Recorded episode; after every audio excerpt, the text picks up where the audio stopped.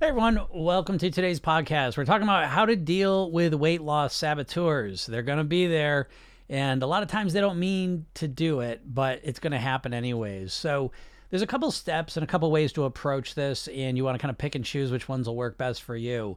Um, but before I tell you what the specific kind of techniques to use about it are, I just want to frame it a little bit so that you go into this with a bit more empathy. I think it's easy to get triggered and get upset. excuse me um, when people are sabotaging you and you're trying to do all this hard work to, excuse me, make the right choices, uh, but they're, they're kind of sabotaging you by, by having foods around you, offering foods when you're trying to be good. So the first thing to understand is that you want to have empathy for them because when you start making healthier choices, if you start getting results, it's kind of like you're holding a mirror up to them. Not not intentionally. You're doing this for you, uh, but a lot of times people around you initially are going to start to kind of question where they're at. And so it kind of put some pressure on them that they didn't really put on themselves. So, you know, you've experienced this. You've had friends or family that start eating healthier, losing weight, and you know how it feels. And so I think we want to initially start with that framing that we want to have some compassion and empathy for the people that are trying to sabotage us. Because I'm telling you, it makes it better. Because when you go into it with empathy, you're in a more calm, relaxed state where you can see the bigger picture and then put into effect the big strategy uh, that I want to share with you. So when you have saboteurs, it can be challenging, but listen, we all got challenges. Okay, so you need to identify your biggest weight loss challenges, and it may be people sabotaging. You may live in an environment where people are bringing tempting foods in. Okay, you have to acknowledge that that's one of your biggest challenges, and then you go to work on dealing with it. And I will let you know that it is almost never a matter of them sabotaging you as much as it is that you are not motivated enough. And I know that hurts a little bit, but listen, you've got to take responsibility for this. If anything uh, is true about weight loss, it's that you are 100% responsible for what you're putting into your mouth and how you're living. And so, yes, you may have challenges, you may have temptations, you may have people, you know, kind of trying to sabotage you, but it still comes back to you. It's up to you. This is your decision. And so, if you are around people trying to sabotage you, it just means that you need to focus even more on your motivation, meaning you need to be absolutely crystal clear about why you want to make this happen. You need to have a white hot motivation of why you want to do this. And I will let you know that just wanting to look better is usually not enough. Um, so, if you don't feel that motivation, then it's just a signal that you need to go back to the drawing board with your motivation and get yourself absolutely fixated and focused and obsessed with the goal that you want to achieve. Now, I will tell you that one of the ways to create this deeper motivation is to go beyond just looking better. So, you want to take your weight loss rapid in personal development. Make this a process of being the best version of you possible.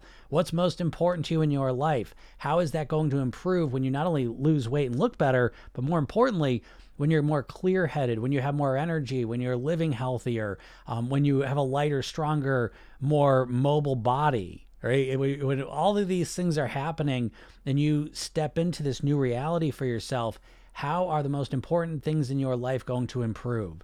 And this is how we want to start to reframe the process, not just about losing weight and looking better. We need to need to make this more meaningful. And when you hit the right meaning, right, when this really really matters, it won't matter to you anymore what people are trying to do because you will be grounded in yourself and your own motivation to get the results that you want. So I know this isn't what you want to hear necessarily because again I'm putting it all on you, but it's all on you anyways. Let's not bullshit ourselves, right? It's it's all on you, regardless if you got someone sabotaging you or not. We live in an environment that's constantly trying to sabotage us constantly, whether you live with that person or not, or whether you're around that person or not, the whole environment's trying to sabotage you. So you got to take this as a challenge. Okay. Don't take it as they got one up on you and they're ruining your, your, you know, diet. Never use that language. It makes you sound and feel powerless. You're ultimately always in control. And I will let you know that one of the greatest feelings in the world is if you do have someone trying to sabotage you, when you absolutely stand firm and you get the results that you want in spite of it. It's one of the most exciting feelings in the world simply because it really reinforces just how powerful you are. So I hope this helps you out. Uh, if anyone has any questions, feel free to ask them. It can be about anything, anything weight loss related. Feel free to ask. What's up, Karen? How's it going? I don't know if I missed any questions. If I did, I'm going to get them now. Um, Lorena, how you doing? Lorena, I, I looked at your email. Uh, there, there, I don't know what to do now because there was one email that you'd sent that I think you wanted to use, but it you had used it before, and then there was a spam thing. You must have hit a spam button, maybe by accident, but now it's in that system like forever. So I don't know. You know, uh, shoot me an email again with the email that you want to use, and I can try and go to my email service and get that greenlit. But uh, if you have another email, that would probably be the best solution. So anyways. What's up, Don? Hi, Jim. I'll eat my Valentine's cupcakes this year with zero guilt. Yeah, that's what I'm talking about. It's it's ironic. It's a weird kind of trick of the mind in a little bit, in a, in a way that one way to kind of motivate yourself to eat better and lose weight and take control of it is is ironically like to focus on getting more pleasure out of food right because i'm a big believer that the, the most pleasure you can get out of eating your favorite food is to eat it at your goal weight when you're in control of your eating behaviors, your emotions, your lifestyle. So yeah, like again, dieters always think I'm never going to be able to eat ice cream. I'm never going to eat a cupcake again. You know, you do this all or nothing thing, and you say, I don't want to live that way. What's the point of losing weight if I can't eat a cupcake on Valentine's Day, right? If that matters to you, and so I, I don't agree with that way of going about it. And with program yourself in in a weird way, we hold the most pleasurable food there is for you to eat as that's the top of the mountain. That's what we're focusing on. The thing that allows me to be clean for five days of my eating is I'm even right here. I'm on Tuesday. I'm already thinking about what I'm gonna eat this weekend. Most of the pleasure you get out of food, by the way, is about the anticipation of it. You have more wiring in your brain for the anticipation of pleasure than the experience of pleasure. Again, why? Because we evolved in a food scarce environment where it was difficult to get the food. So you needed more motivation to get the food than to eat it once it's in front of you. So uh, anyways, that's great, Don. I'm really happy to hear that. Yeah, so enjoy that. Enjoy that cupcake. Enjoy your Valentine's Day. Uh, so yeah, if anyone has any questions, feel free to ask them. Oop, oop, oop. Says I get that fat loss should be marathon. Lorena says I get the fat loss should be a marathon, not a sprint. But what's your thought for a person who have health uh, issues because of obese? Yeah, um, no, I get that, Lorena. But again, the same the same problem exists. And whether if you're obese, whether you lose the weight in three months, six months, or a year is going to make very little difference for most people. Okay, and so it, it's not you know fat loss. I like to say like like weight mastery is a marathon. Ironically, like because because the fat loss. It is a marathon though. It, it takes longer than you think most of the time. Um, so when you orient yourself to a longer time frame, it is really helpful. Um, but yeah, if you got if you got health issues, I mean, you can only lose the weight so quick. So you know, again, it's just it's a trick of the mind. You know, you want to just fix all the health issues, but how are you going to do that? Go on keto and do that for three months, and then what? You know, so I think the other piece is that you know things improve as well. You, you know, again, as dieters, we tend to think in point A and point B, where we start, where we finish. But along the journey, right, let's just say between point A and point B, 25% of the way there, you start improving. Health numbers start getting better. 50% of the way, health numbers start getting better. So, you know, we, we don't want to just look at the, the point A and point B as just, oh, now I'm, now I'm unhealthy, I'm obese and unhealthy, and now I'm here and I'm, I'm at my goal weight and I'm healthy. You know, it's a spectrum. It's a, it's a, again, there's white, black, and there's a gray in between, varying shades of it. So it's important to keep that in mind because if you think that you don't get the health benefits until you lose all the weight, that's to be that's a very destructive thought. This is a great, you know, again, we you all all of us have all these beliefs in our head about weight. All kinds of beliefs about weight, our health, food, exercise, lifespan, all of this stuff. And again, that's another piece of the mindset. I don't really talk a lot about this, but um throughout the program yourself thin uh, course these are the things you start identifying that's why i always say awareness precedes change because we're all walking around with these beliefs that we're not questioning again beliefs are very interesting because part of the nature of them is that they they just sit back there not being noticed and that's where they get a lot of their power from so it's such a powerful process to start questioning the beliefs that you have and you're going to find a lot of them are total bullshit and just questioning just blows them up and then some of them you have to spend a little more time with but uh, again it is the beliefs that we're holding that are driving so much of our behaviors and ultimately the weight and the, and the health that we get Um, Deanna says, I really liked how you said most people lose less than they think in a month, but more than they think in a year. Yeah, absolutely. Um, that's so true. And again, that's the dieting thing, the dieting that we've all been exposed to literally our entire lives at this point. Um, literally, we were born into an environment of, of overwhelming food uh, and a diet mindset. It's unavoidable. And so, yeah, the diets are always fixating us on short term weight loss. Every single diet. I literally have never seen an alternative to that. And they do that again. It, it's we have cognitive biases we're born with, and the big one is future discounting. We're more interested in right now than the future because again, we lived in a well, it's always like this. We have a perception it's not like this, but it was a lot more up in the air for millions of years, right? So what was going on now is more important than what might be going on in two years, right? Uh, we weren't thinking that way in the natural world. So we have a bias where, again, the future discounting is if I say I'll give you a hundred bucks now or 200 bucks in three years, right? You'll probably take the 100 bucks now because I'll just take it out now. Thank you. I don't know where I'm going to be in three years.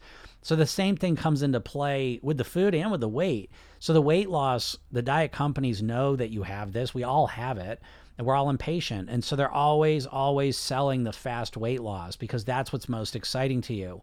So you've got to put that to the side and you have to use your prefrontal cortex, the newest part of your brain, which is the logical, rational part of your brain. Thanks, Don. And you got to say, yes, I know I want instant results, but that way has not served me. My fixation on instant results has caused me to be stuck at the same way for 30 years. And so, again, I always relate this to like compound interest. Uh, if you ever look at compound interest, it's a very similar thing. That the idea of compound interest at first is kind of like, oh, geez, that's nothing. I'd rather just spend this money now and buy something cool or do, get, get some big return now. But compound interest over time is, as Einstein said, one of the most powerful forces in the in the universe. So it's the same thing here. Yes, emotionally, we're really tapped into and excited by fast weight loss, and slow weight loss seems very just kind of like it's discouraging, boring, frustrating. It's it, there's no emotional reaction to it. But logically, you have to override yourself. And you do this all the time, folks, right? I mean, how many days do you wake up and you'd rather just lay in bed and hang out all day than go to work? But what do you do? You override your automatic emotional response and you say, No, I want to go to work. And you think about, you know, all the consequences. And, and this goes on and on. I mean, a lot of times you like to go to the mall and go on a shopping spree, right? But you override that emotional desire with your logical mind. If you're in a relationship, you may want to get with someone, you know, in the short term, but you override that, you know, with your logical mind, think of the big picture. So, I mean, it's thing after thing after thing that you do this with, but food, you have been very, very conditioned to just give into it right now. Okay. And so, you know, that's part of programming yourself then is programming yourself to have different thoughts, ideas, beliefs that are underpinning your ultimate success. And the diet industry is always putting beliefs in there that really sabotage you. They're the biggest saboteur of all. We were talking, we started this call with people trying to sabotage you. The biggest saboteurs of all of the diet industry, followed right by the food companies. And they're one and the same, anyways. I will say it because I say it every day. Um, all the big diets you're referencing on how to lose weight are all owned by the food companies. Um, Weight Watchers was owned by Heinz. Jenny Craig was owned by Nestle. Uh, Atkins Food Products is owned by the same company owns Ak- uh, Pretzels and Cinnabon. Uh, the company owns Slim Fast owned by the same company uh, that owns Ben and Jerry's ice cream. You know, so it's uh it's a, it's a crazy world out there. You know, but they obviously they're not going to push some plan that's going to make you consume less of their food. I think we can all agree with that. We all understand corporations exist to make a profit, and they're obsessive on their profits. And so they would never. I always joke they're never going to buy program yourself thin and push that out to the world, guaranteed, because the second they did, their, their profits would instantly start going down because everyone in program yourself thin kind of naturally starts moving away from those foods. So you'll never see it. They'll just keep pushing the diets, which are all based around one thing, right? Every diet is one thing. Stop eating carbs, uh, eat 1,200 calories, count your points. You know, it's always one thing. It's a tactic, and you need much more than a tactic to master your weight. You need a comprehensive, holistic plan. You know. so, anyways, um, uh, what's Lorena say? I have a very little one, not something big, but I feel a little pressure because of this. Like, hurry. Yeah, no, I get it. I get it. Um, we all feel pressures to lose weight quick. Like all of a sudden we make it the most important thing in the world and then we get really impatient with it. But you have got to learn to manage the impatience. You have to, you know, because if you're if you get too impatient, it's it's the, just such a big saboteur of it all, you know.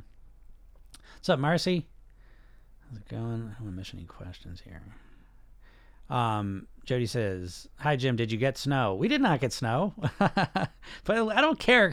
I, I wanted snow anyways. I like getting snow, but um, I have I have kids in school, and it's like they sometimes they cancel school. They cancel school everywhere, and then it's like there literally is not a flake of snow around me. And they were the other school in town. They delayed it two hours, but they didn't cancel school at least, so that was good. Um, so, anyways, yeah, not not a flake of snow.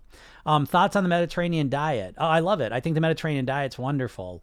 Uh, again, my problem is really like a diet, and so the issue I have with the Mediterranean diet is that if you go into it like a diet, you're probably not going to succeed because if you do the all or nothing thing, even with a great diet like the Mediterranean diet, um, you will change everything all at once for a couple days or a couple weeks, and then you'll go back to what you always do. So we don't want to just change everything all at once because it just has a really low likelihood of lasting.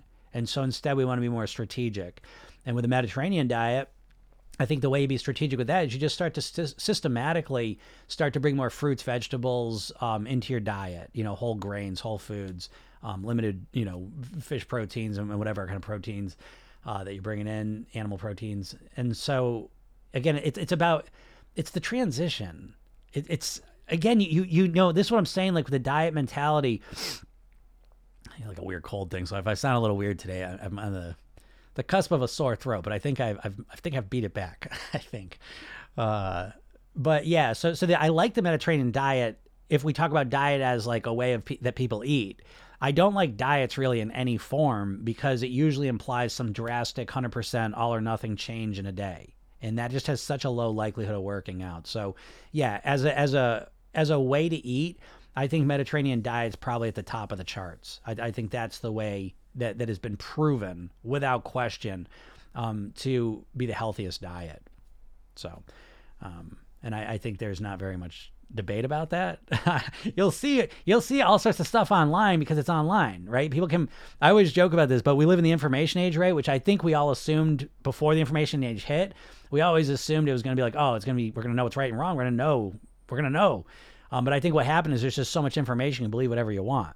And so, you know, there's people out there saying you should just eat meat, you know, that you shouldn't eat any carbs. Uh, you know, I don't think there's much um, data backing that up.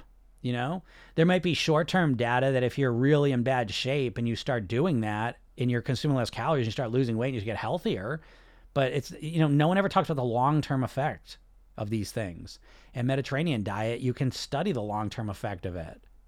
It's it's you know what I mean. The generations have been living that way, and they're a very healthy population. So I think that there that, that makes a lot of sense. So I certainly that that's that's a description of my diet. I would say it's Mediterranean diet based. Um, I'm also a pescatarian, you know, so I, I don't eat land animal, um, which I don't have a problem with with eating animals necessarily. I do a little bit. Like it's a, it's a little bit, um, you know, that it is it's a bit animal stuff. So I, don't get into that, and I don't I don't want to preach to you guys about diets and stuff. But uh, but what I do I do appreciate, and I'm really glad I did it, is becoming basically vegetarian, pescatarian. Is that I really cut out a lot of the factory farming. And I think the quality of what they're giving to you is very low quality compared to what it was. I'm just reading this book called The Dorito Effect. It is fascinating. And they were talking about even chickens, okay? And back like 100 years ago, they had a giant national um, competition that who could make the fastest growing chicken. And so long story short, what all all the food basically, but especially the livestock um, it's been optimized for over 100 years now for economic concerns. Which chickens grow the fastest? Okay, because it's all about, you know, birth to processing. And so they've been selecting the fastest growing chickens, not the tastiest ones. And on top of that, again, another thing that factors into flavoring is how old the animal is. And so the younger the animal, the blander the meat. Okay, that's why veal is a very bland meat. It's very soft and tender, but it's also very bland. And so, you know, you're getting a much less flavorful meat than you used to. Because, again, another factor of what makes meat flavorful is what the animals eat. And again, animals in the natural world are eating lots and lots of different things. They're basically nutrient aggregators in the in the out in the wild. But now they're eating, you know, very um, they're eating diets that are very um, homogenized and really just built to put weight on them as fast as possible. So, anyways, that I got off on a tangent there, but I think that that, that is something that supported me because I really have built my my diet around uh, fruits, vegetables, whole grains, beans, and I think that you can't go wrong. If you do that, I think you're you're going to have a much easier time mastering your weight. You could certainly master your weight eating meat as well. Um, I just think, and I remember making that decision when I decided to be a vegetarian what 20 20 25 years ago part of my decision was that if i stop eating meat that's like 50 60% of the most unhealthy things I eat are have meat in them. You know what I mean? Like I, I've eaten like meatball grinders for lunch. Uh, you know, not that you can't eat eggplant parmesan grinder, but it's like back then there wasn't like like now to different things. You can get all non meat uh, replacements. You know, and I'm glad I don't eat that either. Uh, so when I started becoming vegetarian, it was like you're either eating meat and a lot of like, you know, it was more processing, but a lot of calorie stuff for me, anyways.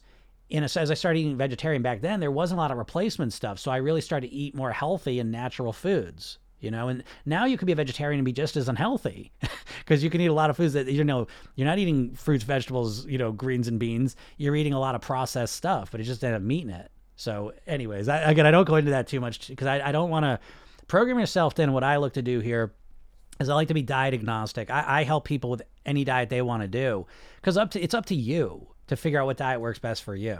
And so for me, um, you know, the pescatarian, pescatarian diet works best, but it may not be that way for you. So I'm not out here telling you which diet's best because it depends on you. And I see uh, Deanna says my friend is convinced the caveman diet is the only right one. You know, first of all, they don't even know how fucking cavemen eat. You know, I love. You know what I love is the paleo diet right? Which was supposed to be, you know, basically meat. And it turns out that uh, the paleo paleo man paleo people were, were eating 130 grams of fiber a day. You know, it's just like don't oh, you eat like a caveman. you know, you eat like a caveman. First of all, if you eat like caveman, eating bugs, or, you know what I mean. You go watch Alone if you want to know how people are eating. Watch that show Alone. But I don't blame anyone because I mean, again, as I said, the information age is just constantly, constantly. Um, it's just, it's just crazy. It's just crazy. Um, anyways, um, Lila says, "Did you buy your followers? You have very low views, but have many followers, and nobody's in this live." Um, I did not. I've never bought followers. I would never in a million years buy followers on TikTok. Uh, I would much rather spend that money some other way. Um, but, but you know, views if you, I will tell you. I mean, I don't give a shit. No one cares about views on TikTok. Anyways, what do you want about? Uh, I'm a follower. He's amazing, you won't get a better program than this. Thank you, Jody. Um, no negativity here. I know sometimes I love the negativity, but I just let it go. Deanna says exactly. I don't get it. All red meat doesn't seem intuitively healthy. Exactly. It, it's not. It's a it's a weird thing. Again, I mean, I don't, I don't like to i'm not a nutritionist i'm not a dietitian i like to use like common sense things to try and make my best decisions and i think one thing about the meat thing and the protein thing in this culture is you have to recognize just how much money there is in selling meat you know and, and i mean i always joke you know oprah was pretty big you know and she still is but she was just at the height of her empire um, and when what'd she say? Stop eating so much hamburgers. They sued the shit out of her, and she ended up settling. So it's like it's a very very powerful lobby that influences things on levels you can't even imagine. And so I think this idea of a lot of these diets built around meat, um, I think that there's a a secondary gain for a lot of the people that are pushing that. Not the people you're hearing from necessarily, not like the influencer level, but on, on behind the scenes, there is so much money um, in in livestock and in processed foods. And so, anyways, you know, there's very few cultures that live. There, there's very few cultures that live in ketosis. Let's just go to that one. When I say very few, I meant zero. Um, again, you know, you may have some Eskimos going into ketosis for a couple months a year because they're just eating whale stuff. But it, it's there, there's no like thriving community that's lived in ketosis. It's a diet that was started hundred years ago for epileptics. so again, it just if it, if it counterintuitively, you're kind of like, huh, you know. That's why I think the Mediterranean diet, the Blue Zones. If you ever read that book, uh, there's a lot of I think pretty obvious wisdom there. You know that that, that eating. I mean, geez, you know, you can and, and people I think are kind of smart sometimes. I've listened to doctors. I, have seen people that I, I consider to be kind of smart talk about how you shouldn't eat plants because plants have defense chemicals in them. So it's like I mean, we're at a stage in in history here where you can you can literally hear anything, literally anything, and then they'll back it up with some study, you know. But uh, again, do you really think you shouldn't eat plants? like again, I, I, I, and you know, you just pick who you, you pick who you're going to pick and you ride with them. This is why I don't argue it. I've worked with people in my program that are carnivores. Do, do I think that's the way? I don't, you know, but if that's what they think and that's what they want to do, great. Let me help them do it. That's what I do. I'm not a nutritionist, I'm not a dietitian. And I've seen people thrive to some degree with a lot of diets. Um, I think the I, I, think the case is closed. I think a carb free diet is, is a strange thing to do. Um, you know, I think a heavy meat, heavy saturated fat diet, I, I, would never do that, you know, but it's up to each person to decide what they want to do and, and see how you feel, you know? And so again, I, I I would never debate someone on, on what they want to do because I don't give a shit. Choose what you want to do and uh, you know I'll help you do it.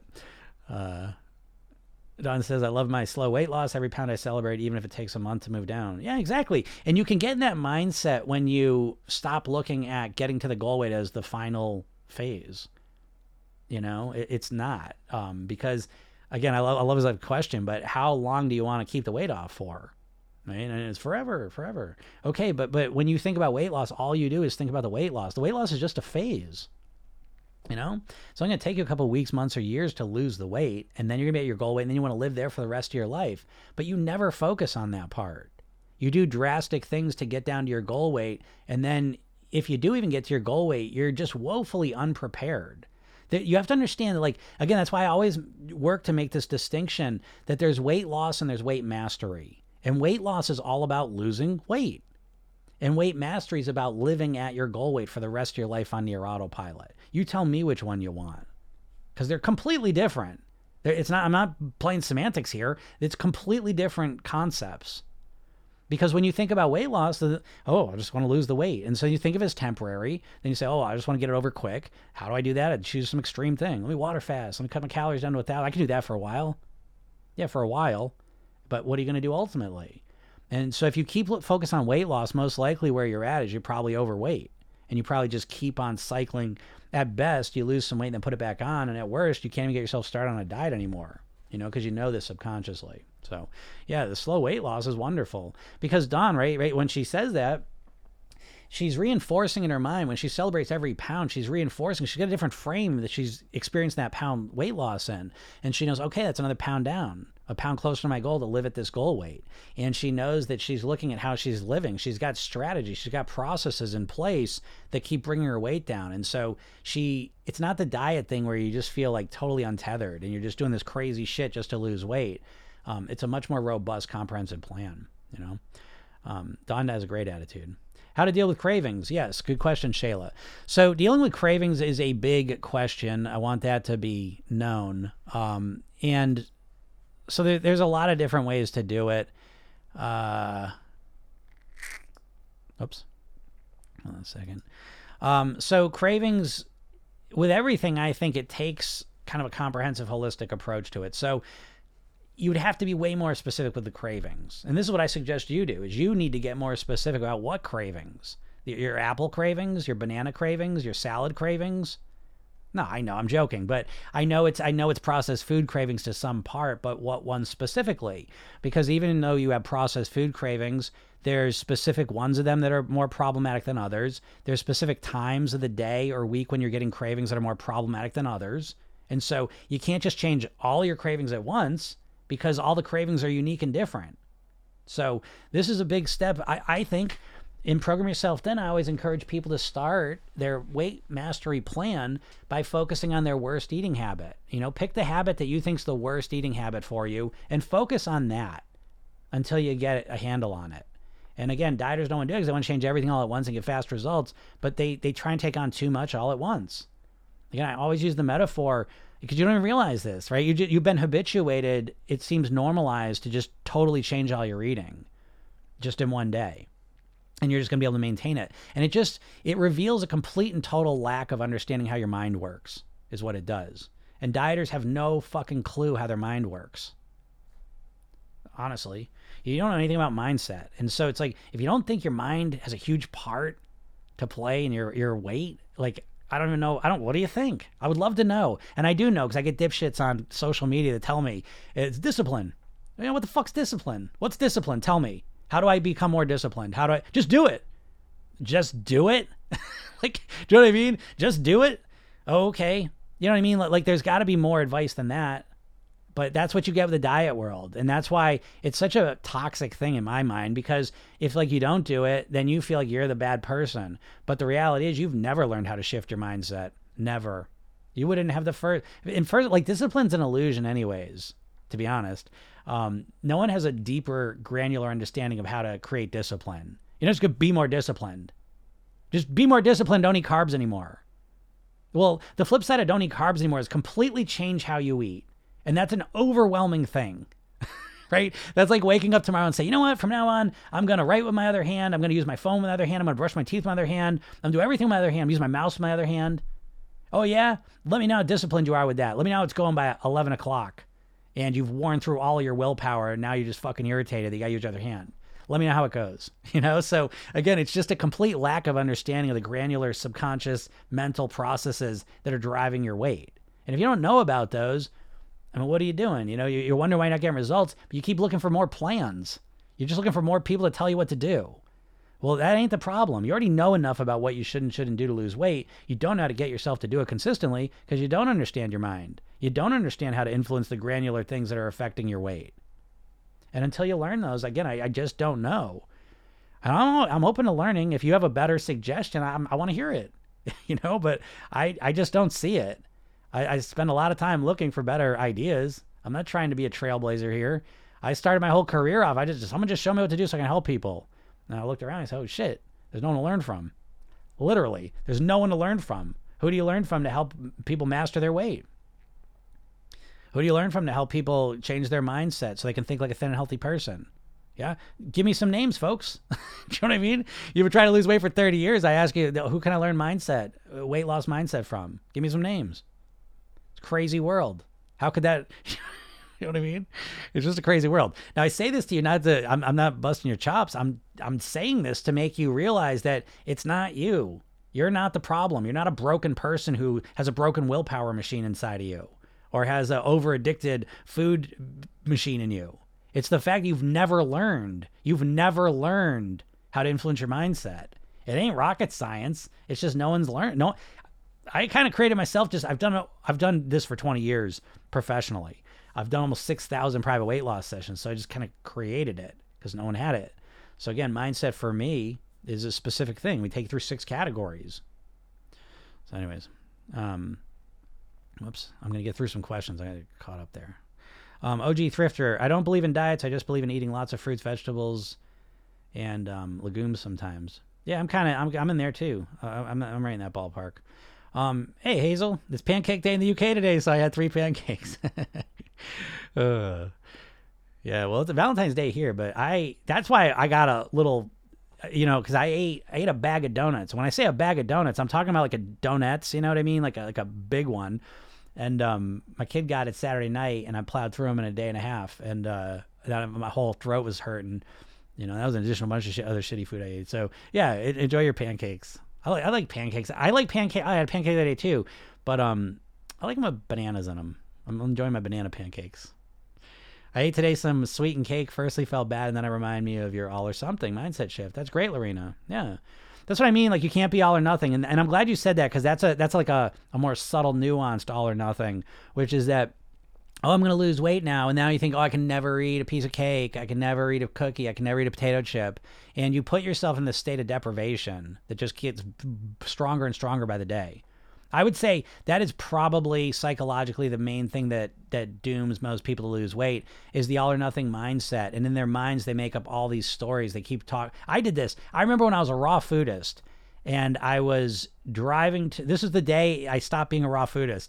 Is I was driving to work and I remember thinking, how am I going to celebrate if I get a promotion? I just started this job. I wasn't going to get a promotion anytime soon. What I'm trying to tell you is I was so obsessed with thinking about food because I was doing this raw food diet. I was so obsessed with food that I was thinking, how am I going to celebrate if I get a promotion while I'm driving to work and I'm freaking out? And then I realized, holy shit, I'm, I'm thinking about food all constantly. And so while I did feel pretty good physically on that diet, mentally and emotionally it was absolutely not healthy for me. And I realized that was the last time I ever even tried a diet. You know, so um, I think that's what what ruins most people is that subconsciously on the diet, you're constantly telling yourself, I can't have anything I enjoy ever again, which is a big reason why Program Yourself Thin we do the 5 2 model five days of clean eating, two days of pleasure eating. Um, and you say, oh my God, well, if I had pleasure days, I'd eat everything. Yeah, that's the fucking problem. that's what you got to fix. Guess what, man? You don't know how to lose weight. You know, the dieters just walking around like, oh, I know what I got to do. I just got to do it. No, you have no clue what to do. You really don't know anything to do to lose weight. You don't have any clue how to lose weight. Well, because you think you'd have to stop eating carbs? What a dumbass plan. I mean, could it be any more simplistic? And you fucking believe in it? like that's that's what I don't get. Again, I always joke around. It's like like I never played piano before. I'm not piano. That's easy. All you got to do is hit the right keys in the right order at the right time. Simple. I'll play any song, any song you want. No, you won't. no, you won't. And that's kind of like what the diets are. Just stop eating carbs. Okay. Did you take into account how that's going to show up in your life? Have you taken into account what it's like to go to birthday parties for the rest of your life and you can't eat a piece of cake? Right? If you take that into account, take into account a life never eating a piece of pizza again. Have you thought that out? I don't think you have.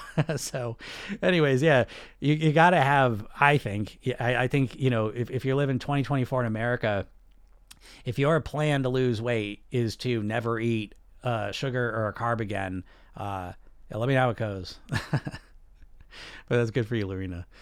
Uh, it felt good. Yep. I love being a pescatarian. I never felt better. Yeah, I, I love being a pescatarian too. I, I think vegetarian pescatarian is probably the way to go. Poor chickens, nothing but chicken trucks here. Plants so heartbreaking. Oh yeah, yeah, in Delaware. Yep, I remember that. We I lived down there one summer, and um, yeah, I, I didn't, I had not realized that that it's such a big chicken chicken place. Um, caveman wear. That's like a great point. Yeah, something about the caveman diet, right? It wasn't just one caveman. That's such a great, great point, right? That we never think about. That's what I'm trying to say. Like, it's so often these diets are like, oh, paleo man. Oh, you know what I mean? Was, oh, I'm gonna eat like a human. Eat the human diet. Eat the Homo sapien diet. you know, well, which fucking Homo sapien? You know, uh, it's that's like such a great point. Um, paleo people ate meat once a week if they were lucky to catch some. Yeah, exactly. That too. What's up, bastard? What do you do about chocolate on Valentine's Day? You eat it. You eat chocolate on Valentine's Day.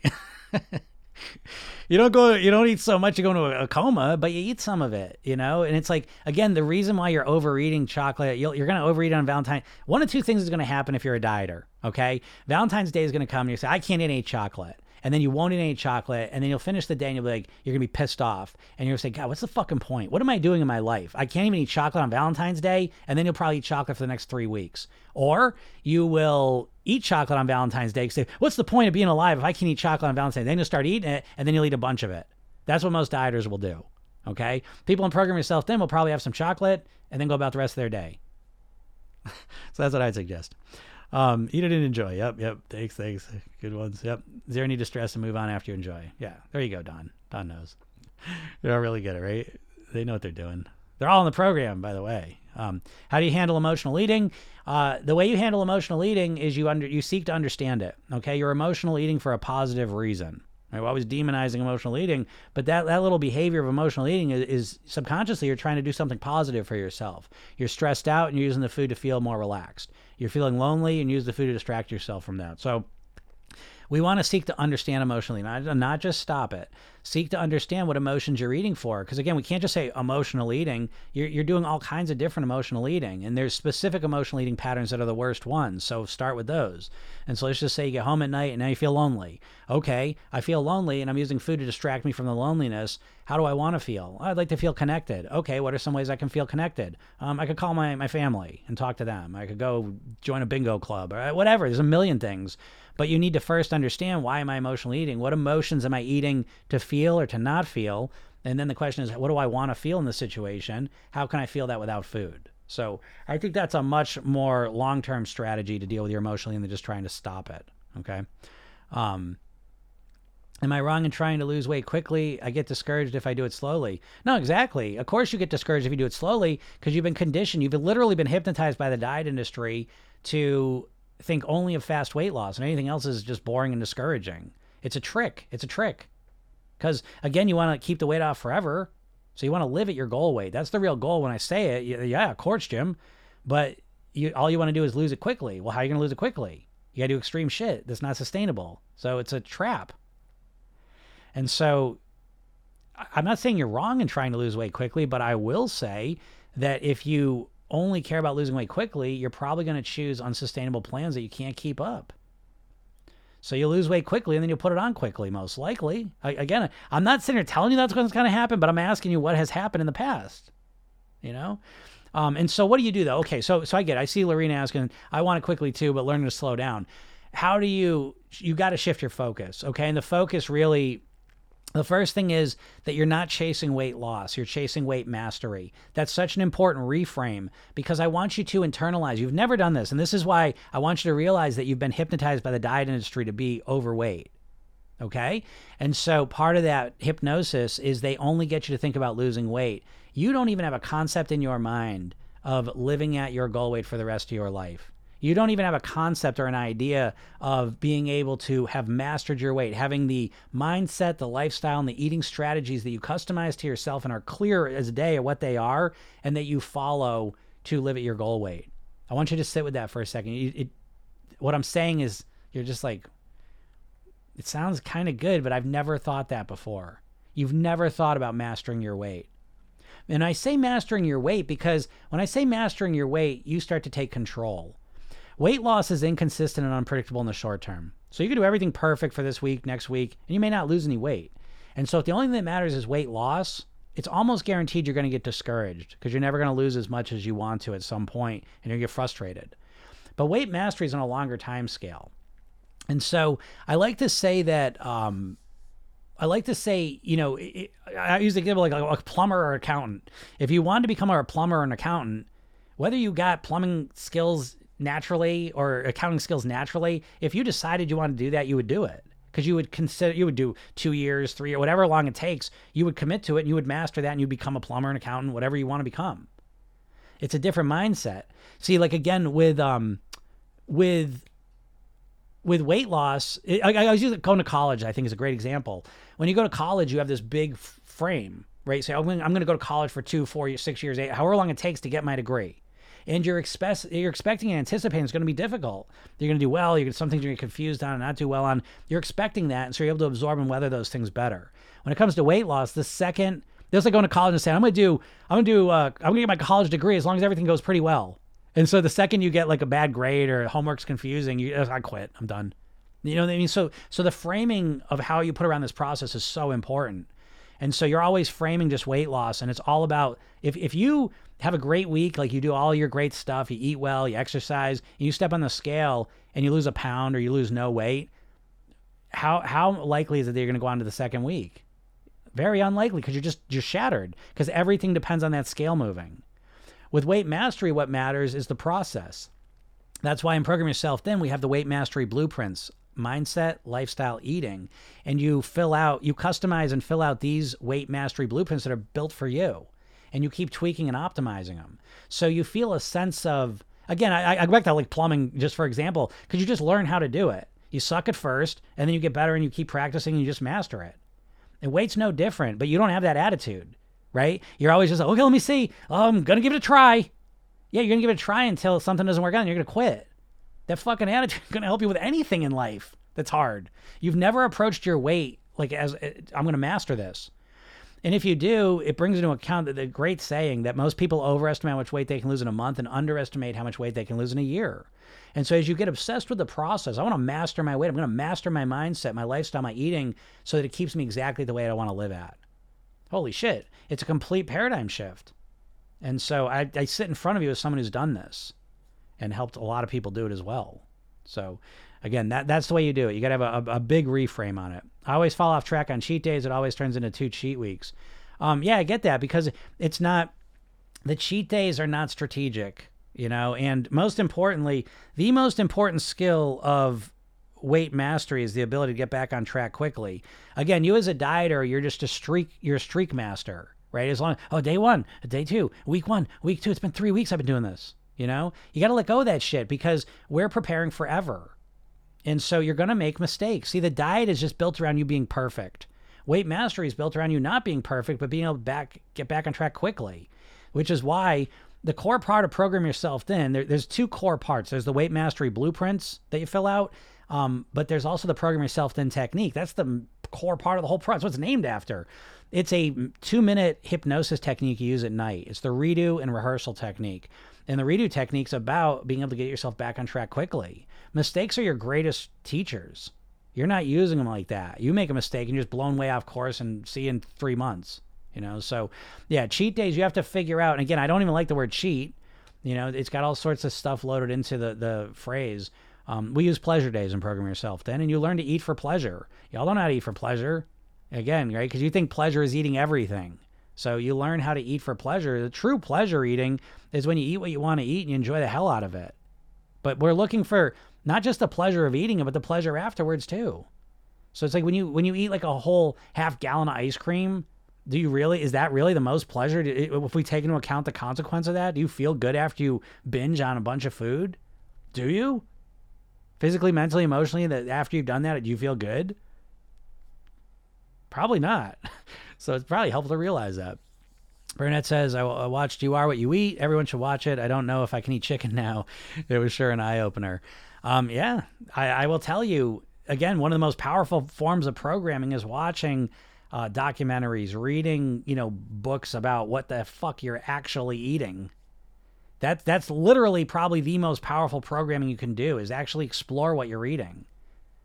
I got some videos I'm getting ready to make all about this stuff. So, which makes me remember two things. One is if you're not in my world, make sure you go to my bio, click the link, get the hypnosis session I give you. It's free. Um, I, I got a video on there, two steps to master your weight. After that, watch that. Okay, it'll kind of reveal um, this whole system I'm talking about. It's all free. Okay. And then I email you every day. Um, there's that. And then the other thing is, what's the other thing? And I don't remember. I don't know. What was I to say? Oh, yeah. Watch YouTube. YouTube, I'm, I'm starting to make longer form videos on there. And uh, like I said, I'm to put some videos um, about the foods we're eating. You know, might be helpful if you saw what they were. Uh, there's no right or wrong. It's what works best for you to live your goal weight. Exactly. Stop labeling food as a cheat. We're allowed to enjoy food. Absolutely. Um, I just had craving for apple like 10 minutes ago before you talked about cravings. Now I snack on the apples. Yeah, and watch the live. Ah, there you go. See, that's smart. Anyone who watches these lives regularly or listens to them on the podcast, you should associate it with a, an apple or banana or something, a pear, just some fruit, something healthy, celery, carrots, whatever. Um, link it together. Okay, that, that would be a smart move to do. Good move. Um, yeah, that's a good one. Uh, hardest thing ever equals raw food diet. Yeah, raw food diet was definitely hard, I would say. But I, I learned a lot from it. Again, in life, right, you, you do things, you either learn what to do or you learn what not to do, right? And if you take that approach, uh, I don't know, you're pretty much guaranteed success. That's why I say, like, again, a dieter, the second they make the mistake, they're just so blown off course, right? You're so black or white, so all or nothing that the second you make the mistake, you're totally, I'm done. And it's like, how how could you get good at anything with that attitude? I I don't know how you could. Um, you got to make mistakes and learn from them in order to progress and evolve and, and get better. And, and the weight's no different. Um, you buy your own chocolate covered cherries. Skibidi toilet. Um, 10 billion cells take a lot of mastery. 10 billion cells takes a lot of mastery. Yeah. Is that many cells we got in us? It's crazy it does take a lot of mastery, but isn't it worth it? That's the other piece too. You know, you've been sold like as a dieter, you're constantly sold short-term fixes and easy fixes, and so yeah, I mean, like programming yourself thin is probably the easiest way ever that you could master your weight, but it's not. It's not easy. I mean, you got to learn stuff. You got to take action. You got to do things. You got to you got to think. Gasp. you know. But that's why programming yourself is only for certain people, anyways. You know, it's not. It's not really for a lot of people. It's for overthinkers. It's for people that are probably on the perfectionist scale, people that are successful professionally or personally in, in their way, um, but that are struggling with the weight. So yeah, it's really not. I would say it's not for most people, but to be completely honest, which is why uh, I I kind of set up the way it is. I, I, you know, you could go buy it from Program Yourself, Tim, but but pretty much the only way you can get the program is basically you got to watch a training first and see if it even fits for you. Because if it's not for you, I, I don't want you in the program. but um, yeah, it takes a lot of mastery. But what else is more? What's more important than this to master in your life? Has anyone got any answers? What's more important than mastering your weight and your health? I don't even know. I work with people that are multimillionaires. People make 25 grand to work with me. And so what I'm trying to tell you is that even the money, even the money doesn't cover up the, the, the weight and the health piece of life. It's the most important thing. I, I believe that anyways, you know. But yeah, it's worth the, worth the mastery for sure. What's your opinion why somebody is gaining weight and others don't get big never in life? Um, I mean, there's just a million factors for it. There really are. Um, I believe a lot of it. I believe most of it's, you know, some of it's genetic, no doubt. But as I, I love the the saying that genetics, um, genetics loads the gun and lifestyle pulls the trigger. So even if you have unhelpful genetics, it still comes down to really your mindset because your mindset controls your behaviors. You know, so it's always a it's always a behavioral thing, ultimately and um, but your behaviors rely on your mindset. So there, there's just a lot of reasons why some people are live thin and some people don't, and some of it's genetic, some of it is environmental, some of it's psychological. There's just a lot of stuff that goes into it. But I will say this: that if you've struggled with your weight, I know, I don't know you, but I know, I know for a fact, I know what I'm going to say is 100% true, no exception. You've never studied or intended or practiced how to think like a thin and healthy person. You've never learned how to think and behave like a naturally thin, healthy person. And so until you do, you're always going to think like an overweight person who's trying to lose weight, aka a dieter. You know? um, says, "Thank you. Perfect advice. Mastery of weight loss is the key. Hope I can follow the advice. See, that's the thing. Don't hope. Don't hope. Hope's a weak word, right? Because you're, now you're giving up control. So it's like again, this goes back to the college thing I was talking about. Oh, I hope I can get. I hope I can become a plumber. You know, I hope I can become an accountant. Hope I can become. Well, you either you're either gonna do the work and do it or you're not. Do you know what I mean? Like like I like that because it empowers you. You know, I hope I'm gonna try. These things just imply, oh, it's not like up to you. It's always up to you. And so resonance, I'll tell you, I don't know if you're not, but but again, I will tell you things that will encourage your path. The, the best thing you can do, and again, I, am not here to sell my program, um, but it's like at the very least, you should go get the hypnosis session and watch the the video I made for you. Um, that's the first thing. Kind of just goes over the whole system. Um, but then if you're even remotely serious, program yourself thin is an eight week program that keeps you on track. It's kind of you know that's the difference between oh, I'm going to become a an accountant. And I'm gonna just gonna do it on my own. I'm gonna do Coursera and I'm just gonna learn everything about accounting. Maybe, maybe, but did we not learn anything? I don't know if you maybe y'all didn't have kids in school during COVID, but there's a huge difference between when someone goes into a classroom in that environment and learns from a teacher and when someone just tries to do it on their own. So I think investing in yourself is a huge part of the process, you know. So, anyways, that hope turns into a much more belief when you uh, when you invest in yourself and you have a plan that you're following with. You know, again, this is the problem. When you're trying to do it yourself, you're just trying to figure it out, but you have no system, no framework to follow. Program yourself is so amazing because I mean, there's just multiple things. I know what what gets people results. It's not drastic changes, folks. That's not what gets people results. Um, not the ultimate results you're looking for. Um, that's why my program, you know, I deliver it through the phone because I know, like in the morning, you're going to look at your phone first thing. And you're going to see a message from me every day for eight weeks, and then you click on the message and go listen to a five minute hypnosis session. Um, then you fill out your blueprints, and then you use your technique at night. And so you step into this. I always call it like a weight mastery cocoon, you know, because you need support. I, again, I'm not here to sell my thing. Get support from wherever you want. You know why you wouldn't use mine? I, I don't know, but but again, I, am not here to just promote this, but um, yeah, you need something, right? You, you can't just keep doing shit the same way you've been doing that hasn't been working expect it's going to work, right? Treat Tom says mm, oranges. I love oranges. Uh, you absolutely can and will, but you have to listen often. Yeah, you listen often. How do you feel about exercise? Um, I think exercise is fine, you know, for for its own reasons, for building muscle, um, for getting your heart rate up, for cardiovascular stuff. But in terms of, of exercise for weight loss, I think it's a sketchy proposition, although it is associated with weight loss. But um, you, I, I tell people when they're first starting not to don't start with the working out, the hardcore working out, because I think that I think the problem there is that there's a thing called the licensing effect. And what happens is you start working out hard and then you think, oh, worked out and burned 500 calories. I'm going to eat that 200 calorie muffin, you know, but you really burn 200 calories and the muffin's 500 calories. So the working out has a lot of negatives that comes with it for weight loss. The first one being that if you start working out somewhat intensely, you're going to be hungrier.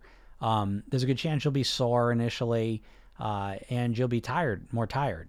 And those are three things that drive you to be hungrier and, and make poor food choices. So again, for me, program yourself is all about really mastering your eating because I think mastering your eating is the real path to mastering your weight long term. Because you know what I mean? Like when you're in your 70s, you're not to be working out so hard to, to, you know what I mean? You don't want to be relying on that. Now, again, I'm not saying don't exercise. You understand what I'm saying? Um, I think exercising is great. But in the context of weight loss, I don't think you should build your weight loss around exercising, personally. I think you should build it around eating mastery. And then it's a much longer term proposition. Um, you know, and listen, you get hurt sometimes too. So it's like people that rely on the exercising, they always get hurt at some point. Everyone gets hurt at some point. And now for two months, they got to step off and now they put weight on and now they just feel destroyed. So I think the, the eating mastery, I broke my foot last September. Um, I didn't have any shift in my weight because I, I, I'm a master of my eating. The exercise is a part of things, but but again, it's a piece of things, not the main things. Um, Azra says how to stay on track during Valentine's Day. Um, I mean, it's just Valentine's Day. It's a one day, you know. So I'm not gonna say I can't throw things off, but just realize it's a day.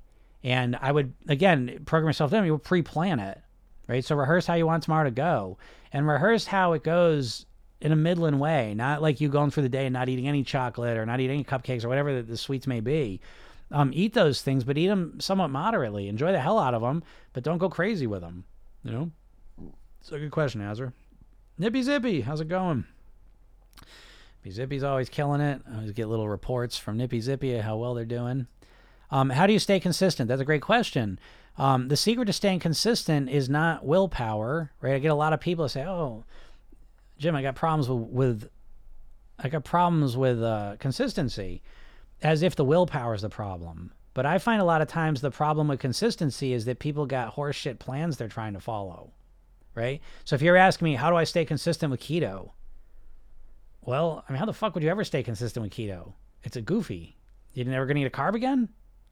How are you going to stay consistent with that? It's, it's just so overwhelming. And especially on day one, right? I always love like, like people just eating their standard American diet. And the standard American diet, you know where the number one calorie source from the standard American diet is for the average American? Baked goods. Okay. So you eat your baked goods, and now you're saying, okay, now no more baked goods, no more carbs at all. I'm just going to eat protein and fat. That's all I'm going to eat. And then you struggle with it this first, second day and you have trouble being consistent. Well, is that because you don't have willpower or is it because it's a goofy plan? Uh, that'll leave that for you to decide, you know? So I think a big part of your consistency is built around how you're approaching things. So again, with Program Yourself Thin, do we change everything all at once? No. We work on your worst eating habit. And if you got extra energy, we work on your first eating habit too. We, we keep it strategic. Again, I always say like it, it's okay. Let me let's put it frame it differently, because you've gotten habituated to thinking about diets like a madman, like for real, right? Because what I'm saying is, if we do the diet approach with learning to play the piano, and say, oh, I want to play the piano. I'm real. I got. I want to get the piano. I want to learn it. I want to learn it. I'm going to play 10 hours a day. I've never played before. I'm going to start playing 10 hours every day. I want to get good fast. Okay, sounds like a great plan. Play your 10 hours. Let me know how you feel tomorrow morning when you wake up because I know how you're going to feel. Your fingers going to be cramped. You're going to hate the piano. And so now you're going to say the second day, you're not going to play. Certainly not going to play 10 hours a day. And I'm going to say, Jesus, why can't I be consistent? Well, it's because you have a goofy fucking plan. It's a goofy plan to go from zero to 100, all or nothing. See, we always say all or nothing, but you're really to shift it around because you're usually nothing. You're doing nothing with your eating and your weight loss, and then you go to all. So we should call it nothing and all. I'm nothing and all. I'm nothing or all. Nothing or all. That's what, how you should say it. I got a nothing or all mindset because you're mostly nothing. And then you expect you're just going to be all starting from that. So you see what I'm saying? So, so again, I, again, and I'm not saying you can't boost up the mindset and the willpower and the rest of it, but your, your plan is at least half the battle. Because again, if we, we stick with the piano thing, how do I stay consistent practicing 10 hours a day? Uh, oh, you don't. You don't. You know, maybe you start 15 minutes a day and get used to that for a week. and then boost it up to a half hour. You know what I mean? So again, that's how you stay consistent. You be strategic. What does cutting out sugar do to your body? Um, what cutting out sugar does to your mind is it makes you freak out and feel deprived, like you're never going to get to enjoy um, your favorite foods ever again. Because your favorite favorite foods, I bet, have sugar in them. So that's the first thing. I want to just stop by the mindset on our way to the body. Um, so yeah, I would imagine most of you all, your favorite food on the planet is probably has some sugar in it. And if it doesn't have sugar in it, it's got flour and it, it's a carb, you know, um, refined carb. So what does sugar do to your body though? I mean, yeah, sugar sugar is an addictive substance, you know, and it causes all kinds of problems. Yeah, Jude says so true. The mind comes first, and we got to stop by the mind first, right? Because again, we we that's what the diet's always done. See, this is how the diets work: is they're always telling you they're like this ideal magical solution. I'm not going to sit here and argue with you that yeah, if you, well, I think I think being ketosis is goofy, but um, I can't argue with you if you're if you're American, if you cut down on your refined carbs, if you completely cut refined carbs out of your life and completely cut sugar out of your life, that's going to be the healthiest thing you could do for yourself and weight wise, it'll probably cause you to lose weight very quickly. So I would never argue with that. But I, myself, live in the real world. I have spent the last 20 years doing almost 6,000 private weight loss sessions working with people in the real world. So, what the weight loss industry is, 100% of it, I'm going to define it in one with one uh, concept, is the entire weight loss industry is telling you what to do and they're always telling you like this perfect plan. Huberman's like this. I love the guy, but but it's like it's this this, this super intense extreme plan that no one's going to do. But it's the best plan. And so that's why I get a lot of perfectionists because they're perfection themselves right to being overweight for the last 30 years. And so we got to let go of the perfect stuff. We can't let the perfect be the enemy of the great, which is what a lot of people are doing. So, oh, no, if I'm going to lose weight, I got to completely cut out sugar. If I'm going to lose weight, I got to completely cut out carbs. Oh, okay. What if you cut them out by 50%? No, no, no, my body, I just need to get rid of all of them. Okay, what happens when you cut them all out? I do it for a couple days, and then I go back to eating all of them again. you know what I mean? So it's like we're just lost in this. So yeah, so again, obviously cutting sugar out of your body would be great, but you're probably not going to do that. so let's get real. Again, I don't want to sit here and talk fucking fantasy land of, of like how amazing it would be for your body if you cut out all refined carbs and sugar. It'd be amazing. It'd be great. Just eat fruits, vegetables, salads, beans, all natural foods. Cut out any processed foods, any sugar, any flour. There you go, folks. And that's the diet industry. And I know that what I just told you means absolutely fucking nothing because you can't do it. That's the problem, folks. You're always being told what to do and you don't know how to get yourself to do it. That's the problem. So you got to stop. It, it's like you got to stop with the the perfect plan because the perfect plan you're just not i always joke like it's a weird thing to say but it's like i i don't want to be the healthiest person i can be. I there i said it i said it out loud but i don't. I like to drink some wine on the weekend i like having a beer sometimes i like eating pizza i like eating pasta i like eating this shit sometimes. I don't want to be the healthiest person i can be it's a weird thing to say you should say it though, because it's fucking true. There's very few people who want to be the healthiest person they can be. Very, very few people. And the people are like that, we think are nuts. Okay. So again, I know it's a weird thing to say, but it's just true. And I'm trying to tell you that because you're always thinking black and white. All the diets are selling you the perfect plan because you need the perfect plan if you're going to lose weight the fastest. I'm not going to tell you. Clearly, the fastest way to lose weight would be to completely cut out sugar, carbs, um, processed food, and extra calories. So it's it's not rocket science. But you're not going to do that in any consistent way. And so you better wrap your head around the gray area. Right? You can't be a black or white thinker when it comes to your weight. All right. Um, what do you think about cutting bad foods, carbs, etc. for Lent? Um, I mean, that's fine. You know, it, again, I'm, I'm just talking about weight loss. So if you want to, you know, if you're doing Ramadan, um, Lent, if you're doing it for some spiritual reason or just any other reason, you're betting people, you know what I mean? Like you do the betting things, like who's going to lose the most weight. That's a whole different thing that I'm talking about because I'm talking about weight mastery. And so weight mastery is you getting to your goal weight and then living the rest of your life at your goal weight on near autopilot. That's all I care about. I don't give a shit about cutting out foods for a week or for Lent or whatever. It is what it is. And I think it's interesting. It's a good example of mindset. Right? My wife was just talking to someone and they um they practice Ramadan. And so again, this is such a great example of the power of, of Ramadan. Um, I have a Mormon client, and so you know she fasts once a month, no food for 24 hours, and so there's way more context to it. There's more meaning to it. It's not just about losing weight. It's this big spiritual thing that really means a lot to them, and so they're able to do these things. So again, I, I don't think much of it other than the fact that it's a good example of when you're congruently motivated, when you're truly motivated with something that's meaningful to you, you can do magical things. You know, so, so that's what I think about that. Um, Luz says, "Hi, do you know how to eliminate like the cravings? How to start seeing food is not so great." Um, yeah, I think again, I think the way to to not see food is so great is to study what's in it. I'm literally I'm reading that right now. This Dorito effect is really good, and I just finished this book. I keep keep doing it because I keep making the video on it. The ultra processed people. Um, when you actually look at what you think is so great, I think it's very eye opening, and that a lot of the foods you think are so great. I mean, what you really like is the fake flavoring, the consistency, the calories, the sugar high, um, the calorie hit that you get, and so it's it's kind of an illusion um, but you don't believe that right now. But, it, but like if you study it and you see what you're actually putting in your body and the effect it has on your system, so you you've been conditioned by the diet industry and the food industry. They're one and the same. But you've been conditioned to think of a calorie. A calorie is just a calorie.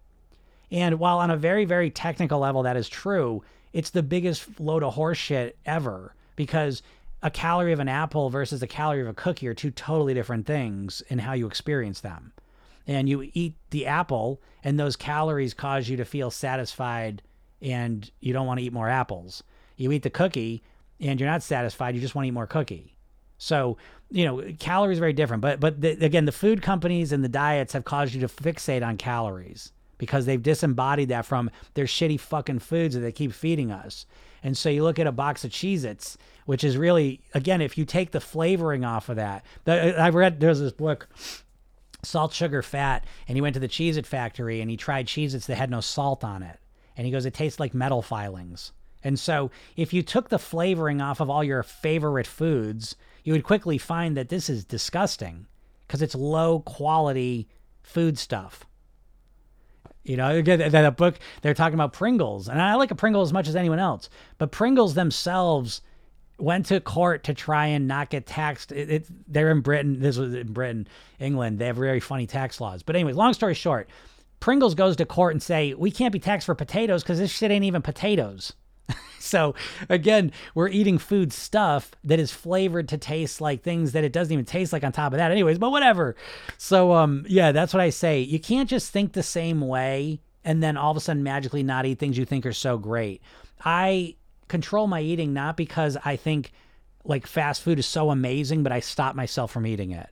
I have reframed how I think of fast food.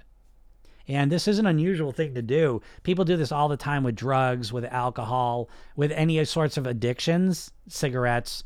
How do they stop being addicted to those substances? A huge part of it is they, they start thinking about it differently. They start seeing the bigger picture and what it's doing to them. And primarily, they start seeing the consequences. And if you start paying attention, the foods you think are so great, start focusing on the consequences of them, not just the weight gain, um, but the consequences that you experience after eating them five minutes after you take your last bite. How do you feel mentally, emotionally, physically, five minutes after you finish eating it? These great foods. And what you'll realize is they're not as great as you thought they were. And the illusion, again, it's like it's like the Wizard of Oz. You start to realize, holy shit, I've been tricked. And we're all being tricked constantly. So that's my answer to that one. Um, where are you located? I'm in New York. I'm in Massachusetts. Massachusetts. Um, I ate chocolate the most. I cut it out totally, but I do have the occasional cake or biscuit. Chocolate is my red line. Yeah, fair enough, fair enough. And that's what I mean. Like again, I, am giving you general ideas here and things, but everyone at the ultimate, ultimately, at the end of the day, you got to figure out what works for you. You're your own person. So you need to craft your plan that works for you, which is such a rare thing to think about with weight, right? Because we're just so conditioned. Oh, just tell me what to do oh, no carbs? Okay, I'll just do that, right? And we don't even think about it. right? You think about again, I think keto is the funniest fucking diet on the planet because it's the most popular one right now. Can you imagine? Jesus Christ. It, it's just how how can that be possible? Well, I know how part of it's possible is it's a it's a bunch of people not really thinking it through. Because how many times, you know, the, the average keto person, I don't even know how many times they try to do keto but it's like I don't know. I don't want to be offensive, but is it possible that keto gives you brain damage, like specifically short term memory loss and long term memory loss? When you're trying a diet for the 20th, 30th, 50th time, what do you think's going to happen that 51st time that didn't happen the previous 50? Which is just my way of saying, please fucking do something different. Can you please just do something different for me? Can you promise me? Can you promise me? You just do something different. Please don't join Weight Watchers again. You know, I'm, I'm joking. You, you do what you want to do, but but just keep that in mind. The Yuka app is useful. Yuka app, I don't know that one. Let's look that up.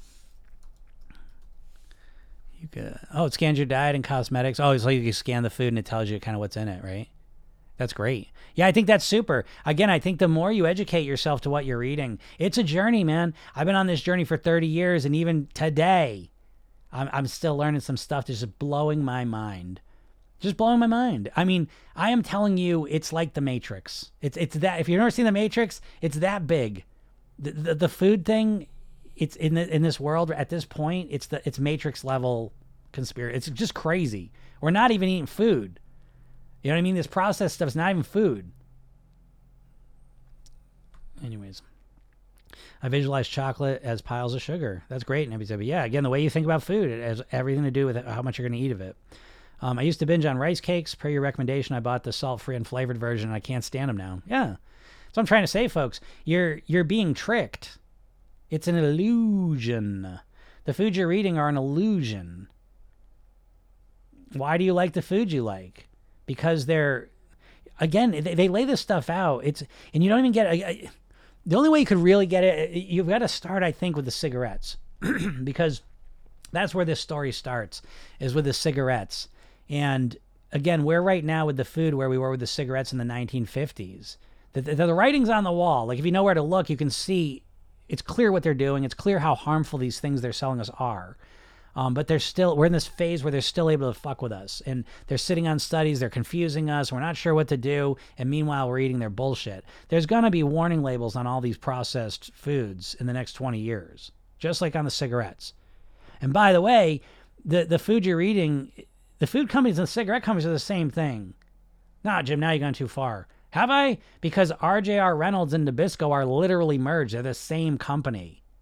The parent company of kraft is philip morris they divested from cigarettes in the 70s and went into food and brought the exact same philosophy to create the most addictive product possible, use the most aggressive marketing they possibly could to get everyone addicted to it, and then to sit on all the signs of how bad it is for us. Weight related issues are the second, sometimes first, depending on the year, um, cause of preventable death. So the diets, which the food companies all own, always focus you weight loss to think about how you look. Because God forbid you realize that just like the cigarettes, the cigarette. I don't know if you're old enough to remember this. I guess I'm getting that old. I can start to say this, but um, cigarettes growing up for me, like you knew they weren't good for you, but you didn't know they caused cancer. It took a lot of public education to link those two things together. And the same thing's going on with food. And why wouldn't it? You're not eating real fucking food. Do you get that? The, the, this book, The Dorito Effect, is amazing. This is a great book. Right up there with the pro- ultra processed people is great too. But the how about this, right? You never think about this. I'm going to guess. I never thought about this way. But you're not getting like in the real world, you actually smell and flavor is a huge part of knowing what to eat because they call it um, post ingestive feedback. So in the real world, you would eat something and it would make you feel better, it would make you feel worse. And now that flavor gets linked to that feeling, right? So what that leads you to do is it trains you, you build up a nutritional awareness to know what you need, right? And so you eat lots of different types of foods, lots of different nutrients going in your body. But now what's going on is it's all the same fucking food, but it all tastes different. But it's an illusion, right? So again, you know this because you get Doritos, you get potato chips, whatever your snack food is. Now there's 10 million different flavors of that thing. It's all the same base compound of bullshit potato, corn, wheat, whatever it's made out of. It's the same base, and then they just put some flavoring over it. But you're always eating the same things. And so, what I'm trying to tell you in a, in a roundabout way is there's a great chance if you eat a lot of processed food that you're literally malnourished. You've got a micronutrient deficiency. Why the fuck wouldn't you? If you're not eating fresh fruits and vegetables, greens, beans regularly, why wouldn't you be micronutrient deficient? And if you're micronutrient deficient, is it any wonder that you're hungry all the time? Right? If you don't eat enough calories, what happens? Your body gets a hunger signal and you want to eat. Well, what do you think happens when you're not getting enough nutrients in your body? You get hungry and you want to eat. Do you feel like you're always hungry? Maybe it's got something to do with it. I don't know. So, anyways, yeah, you get rid of the salt. It makes you think a lot differently about your food. How did you reframe your perspective on fast food? Um, you know, it's the same stuff. I mean, what is it? What are you eating? Um, I, I, I legit, I, I used to eat fast food constantly. It was practically, it was practically a holiday for me when McDonald's would do their two for two for one chicken sandwich thing. You know, it was like Christmas part two. Um, so I ate the shit out of fast food. Grew up with it. You know, loved it. Um, so how did I reframe it? Well, again, I just look at it. I, that's all you need to do. Um, it's hypnosis. It, it, it's an illusion. What, what's what's presented to you, you can't take at face value. You have to go deeper and look into what is that I'm putting in my body. You know, what am I putting in my body regularly? And I'm not saying never eat fast food. I don't. You know what I mean? Because I, I I'm at that point, but you don't i'm not saying you have to always get rid of it but i'm saying just look at it. Just find out what it is. This is another great point. I, I love this. I, I forget where i read this but they were saying what what happens and again this is you're, you're trained to do this by the diet industry. You're trained to beat yourself up. That's again the diets i can't say this enough. The diets are owned by the big food companies. So everything you're referencing to lose weight is would you trust mcdonald's diet? Would you trust like nestle's diet? Would you? I wouldn't because i don't think they would ever put anything effective out that would hurt their bottom line Okay. But Weight Watchers was owned by Heinz. Jenny Craig was owned by Nestle, right? Slim Fast owned by the same company as Ben and Jerry's ice cream. I don't think they want you to eat less of their food, personally.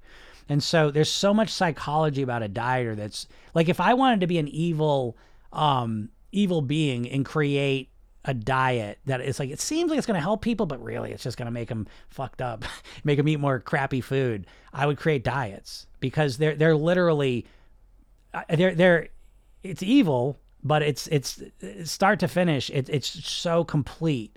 It's such a complete framework to keep you stuck. And part of that framework is that if you don't do well in your diet which again we just covered it's almost impossible to just great with your diet out the gate. But if you're not the second you make a mistake with your diet you always blame yourself. And blaming yourself is one of the core reasons why you're stuck because you're not able to think clearly. Because as soon as you start blaming yourself you go into this emotional downward spiral and you don't look at things clearly and objectively. So one of the points I forget where I read this, but what they have found is much more effective for helping people actually change their weight is to stop beating themselves up when they make mistakes and to start to see the food that they're eating as being there by a evil corporation. So again, so how, let me reframe this in a way that we've all experienced. We've gone through this with cigarettes, right? In the 50s, no one thought the cigarettes is evil you may not have smoked or whatever, but everyone was smoking because no one really realized how bad they were for them. We're literally in the exact same spot. This food is literally killing us, but you don't think of it that way.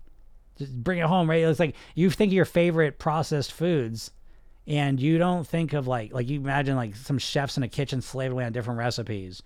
All these foods are made in labs now by chemists. They make ice cream flavors. Ben and Jerry's makes ice cream flavors. They put people in fMRI machines and scan their brains and they drip different solutions into their tongue to see which one lights up their pleasure centers most. This is what we're up against, you know? And so they're getting us addicted to food at this point. And it's not even food, that's the other problem. So anyways, it, it's so so how do you reframe your perspective on fast food is just study it. It takes not that long because I, I'm telling you you're all literally walking around in a trance, you know, when people ask me, "Oh, I don't think I can be hypnotized." It's like, "What? what?" We all are hypnotized constantly. We have hypnotic brains. So there's no avoiding um what's up, Owen? Um, there's no avoiding being hypnotized. That's just how our brain works. But you've been hypnotized by the food. Okay, let me put it this way. Every commercial you see for food is every commercial is a hypnosis session, the most powerful hypnosis session because it's visually and auditory, and um, and it's repetitive. You know, you see, you watch TV and you see the same commercial over and over again. It's a purpose. It works. That's why they do it. Um, but so every food ad you see is hypnosis. That's why again people wonder why they have oh food noise, food noise. Where the food noise come from? Must be me.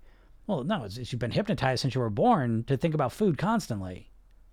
So, so once you start, it doesn't take much to realize it's all bullshit. And so that's a very powerful reframing. So the reframe is that you wake up from the bullshit. You wake up and realize, oh my God. I always think about that as addictive behaviors. It's like, I always define like addictive things we're addicted to is when something that causes us the most pain or a lot of pain we think is the most pleasurable. And I think that's where the food's at. You know, people think this food's so amazing, but if you zoom out and look at all the pain you're experiencing in your life. Now, again, I'm not saying this is everyone, but I'm saying if you're really, if you're obsessed with your weight and you're really upset with yourself that you can't lose it and that you're tired of being overweight and all the miserable feelings that causes you, um, if you zoom out and look, you'll start to realize that that food is causing you way more pain than it's giving you pleasure. You know, it's giving you little momentary blips of pleasure, and you're addicted to those little momentary spikes of pleasure. But when you look at the big picture, you zoom out and you realize, holy shit, it's really causing me more pain. And we know this because you can look at any drug addict. This is the process they go, any alcoholic. This is the process they go through when they get clean. Every drug addict that gets clean is always the same thing. When they're caught in the moment to moment, just looking for the hit, that's all they can focus on. At some point, though, they're able to see the bigger picture and realize the negative consequences having their life in all these areas. And that's usually the beginning of them, you know, getting control of it. So, yeah, it's the same thing with the foods, you know. I bought Sugar Snap pea pods as a snack, and I would never have done that before hypnosis. Yeah, that's awesome. That's so great. Sugar, I'm addicted to sugar. Yeah, sugar is an addictive substance. It's the closest thing food wise to cocaine. So, yeah, it's, it's an addictive thing. Healing resistance is the only thing that really motivated me to completely change my diet. Healing resistance? What's that mean?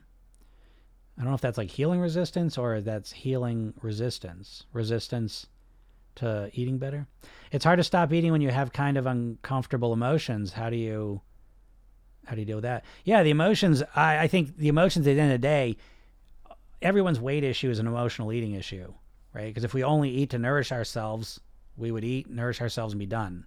Okay, so I'm a big believer that you have got to learn to handle your emotions. Again, you've been conditioned in this this society to have food be your main emotional management strategy. Whether you're celebrating, whether you're dealing with bad feelings, food is the easiest way to manage them.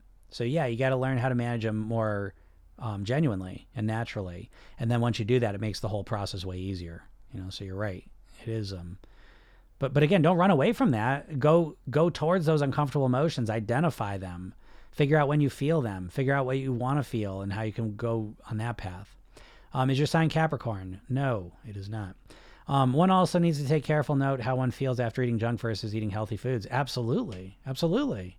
You know, again, that's that post feedback, that post eating uh, feedback post ingestion feedback. That's been the most. that's what I always talk that's one of the main strategies we use in program yourself thin. There there's three phases of eating: anticipation, consumption, consequence. And every ad, every marketing that, that food companies spend is to get us focused on anticipation and consumption. This is why every food ad is the person coming to the, food's coming towards you, the person eating the first couple bites of food. Because that's where all the pleasure is. That's what they want you to stay focused on. What I always help people do and probably the biggest mindset shift that happens with people that are successful is they shift the focus because when you're deciding, oh, what should I eat? Maybe I'll have some ice cream. You're thinking about the anticipation and consumption in your mind that's cranking up the cravings, and then you try and fight against that with willpower. The mindset approach is to say, how will I feel five minutes after I finish eating that? How will I feel physically, mentally, emotionally? It's usually the mental and emotional ones that are most powerful too and most overlooked. And so if you want to lose weight, if you're upset about your weight for all the reasons you're upset, five minutes after you eat the ice cream, the cookies, the pizza, whatever it is, how do you feel? If you start paying attention to that, what happens is next time you say, Oh, I'm to have some ice cream, instead of just thinking about, instead of just going into a trance, as oh, getting it and eating it's to be so good. So how will I feel five minutes after? I feel discouraged. I feel frustrated. I feel full. I feel bloated. I feel phlegmy. I feel frustrated that I did this again. I feel discouraged. I feel like I'm less than. All this stuff, you know, it's right there.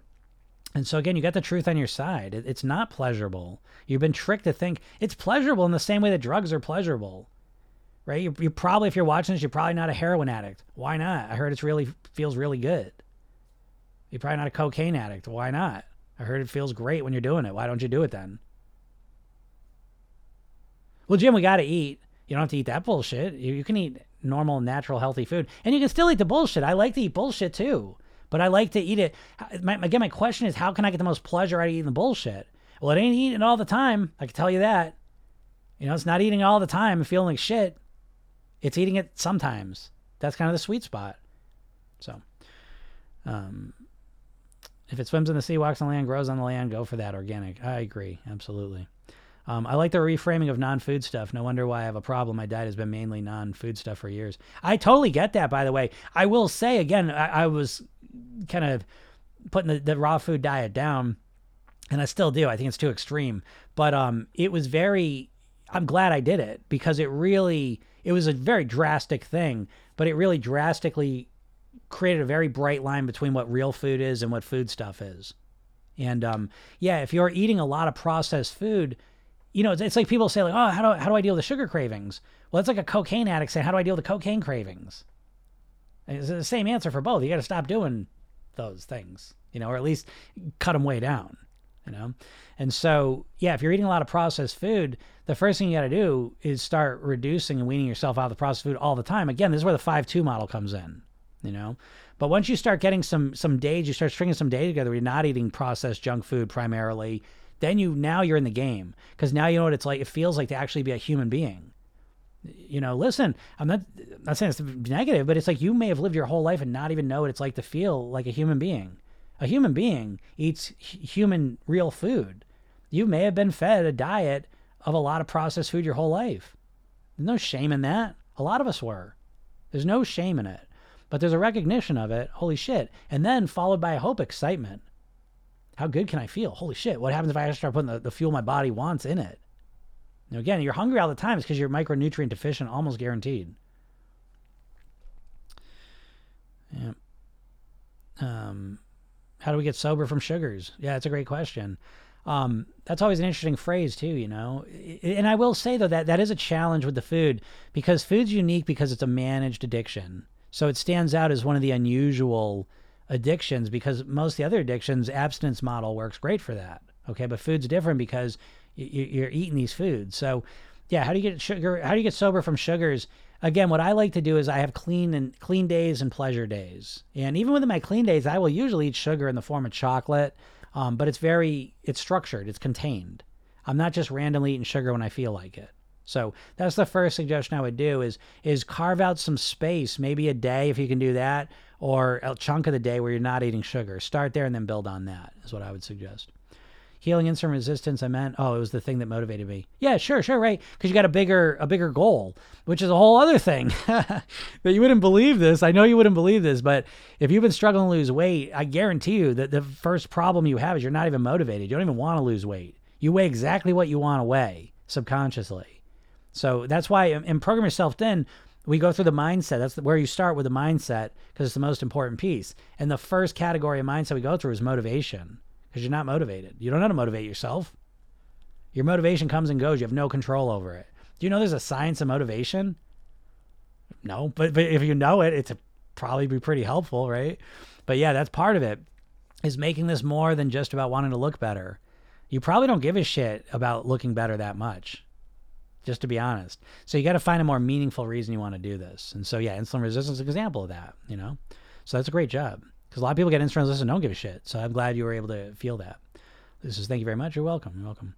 Um, yep, that's so important. Help curb cravings, burn fat, plus so much more. Absolutely. Um, do you have any thoughts on uh, semaglutides? Just curious. Um, yeah, I have a lot of thoughts on them. I, again, I, I I aim to be supportive here, and so I know some people are on them um, some people in my program are on them, you know. So so again, I think be with a supportive framing around things, uh, I think that it will help some people lose weight, and I think that it's not a permanent solution for anyone. So I think that there's other ways to handle food noise. I've been studying food noise for 30 years. The food noise is your internal dialogue, what you're saying to yourself all day. And I think learning to get control of that's going to serve you much better than taking a pill. And so I think now I'm, I'm going to speak specifically to, to my clientele. The people that end up working with me in my program are almost always overthinkers, perfectionists, high achieverish people. And so on top of that, they typically come into the program, even if they're on Ozempic, they don't feel they feel like they're cheating. They don't feel like they've mastered this, and they, and they haven't. You know, they're using this chemical that kind of quiets for, for some people. By the way, it doesn't work for everyone. Um, so they take this chemical that helps them to eat less, and so but they know they haven't mastered things. And again, it's just one thing, and so you'll eat less food. But again, with Program Yourself Thin, it's a much more holistic approach. Again, it's the weight mastery pyramid, mindset, lifestyle, eating. And so I think with a holistic approach, you get holistic benefits. You get much deeper, more profound benefits than just the weight loss. And I think this is important because ultimately your weight is a reflection of your mindset. And this is no greater evidence of this than people that get um, stomach surgeries. You know, shrink your stomach down to this big, and a lot of people put the weight back on. So again, we, we got to deal with the mindset. And so a lot of people do Ozempic. Imagine being on, on Ozempic for the next 30, 40, 50 years, the rest of your life. Never mind that it's extremely expensive, but you know, it's a, it's a new medicine. We don't even know what it does yet. You know, and it only helps you to eat less food. There's there's so much more at stake. So, um, that's my feeling on it. You know, I find that that my type of clientele, they're not satisfied with that. They may use it even as a tool, but it's a step in the direction because it's not a solution. I heard a doctor explain it best. I thought that Ozempic's kind of like if you're sinking in quicksand and someone throws you a shovel. That, that's kind of Ozempic. So it doesn't solve the problem. It just helps you deal with it for a little while. And so until you change your mindset, the, the mindset shift is the only way you can really solve it, you know? And so I think that once you frame it that way, again, whether you want to use it in the short term or not, that's up to you. But you got to realize it's just a, it's not the finish line. That that that's it doesn't fix things. It just kind of helps you for a little bit in some ways. So that's my big thoughts on it. So I'm glad you appreciate that. All right, everyone, I got to get out of here. Again, if you're not in my world, go to my bio, click the link, get the hypnosis session, watch the video I made for you, and read the emails I send you. Uh, follow me if you don't if you don't follow me on TikTok or Instagram, wherever the hell you might be watching me right now. Follow me because I'll just pop up, and uh, who knows, one of my one of my videos might pop up and help you right right at the right moment. Uh, and then the podcast is Program Yourself Thin. uh, it's a live podcast put up there every day, every weekday. We put a, one up, and uh, yeah, people are liking it. So if you listen to it and like it, make sure you leave a review. That really helps me out a lot, and I would appreciate that. Um, and then if you're really serious and you want to work with me, you can go to programyourselfthin.com and you can learn about the program there and work with me. So thank you so much, everyone. I really, really appreciate all your questions. A super good day here. A lot of good stuff. So thanks so much. Have a great day, and I'll talk to you soon. Bye.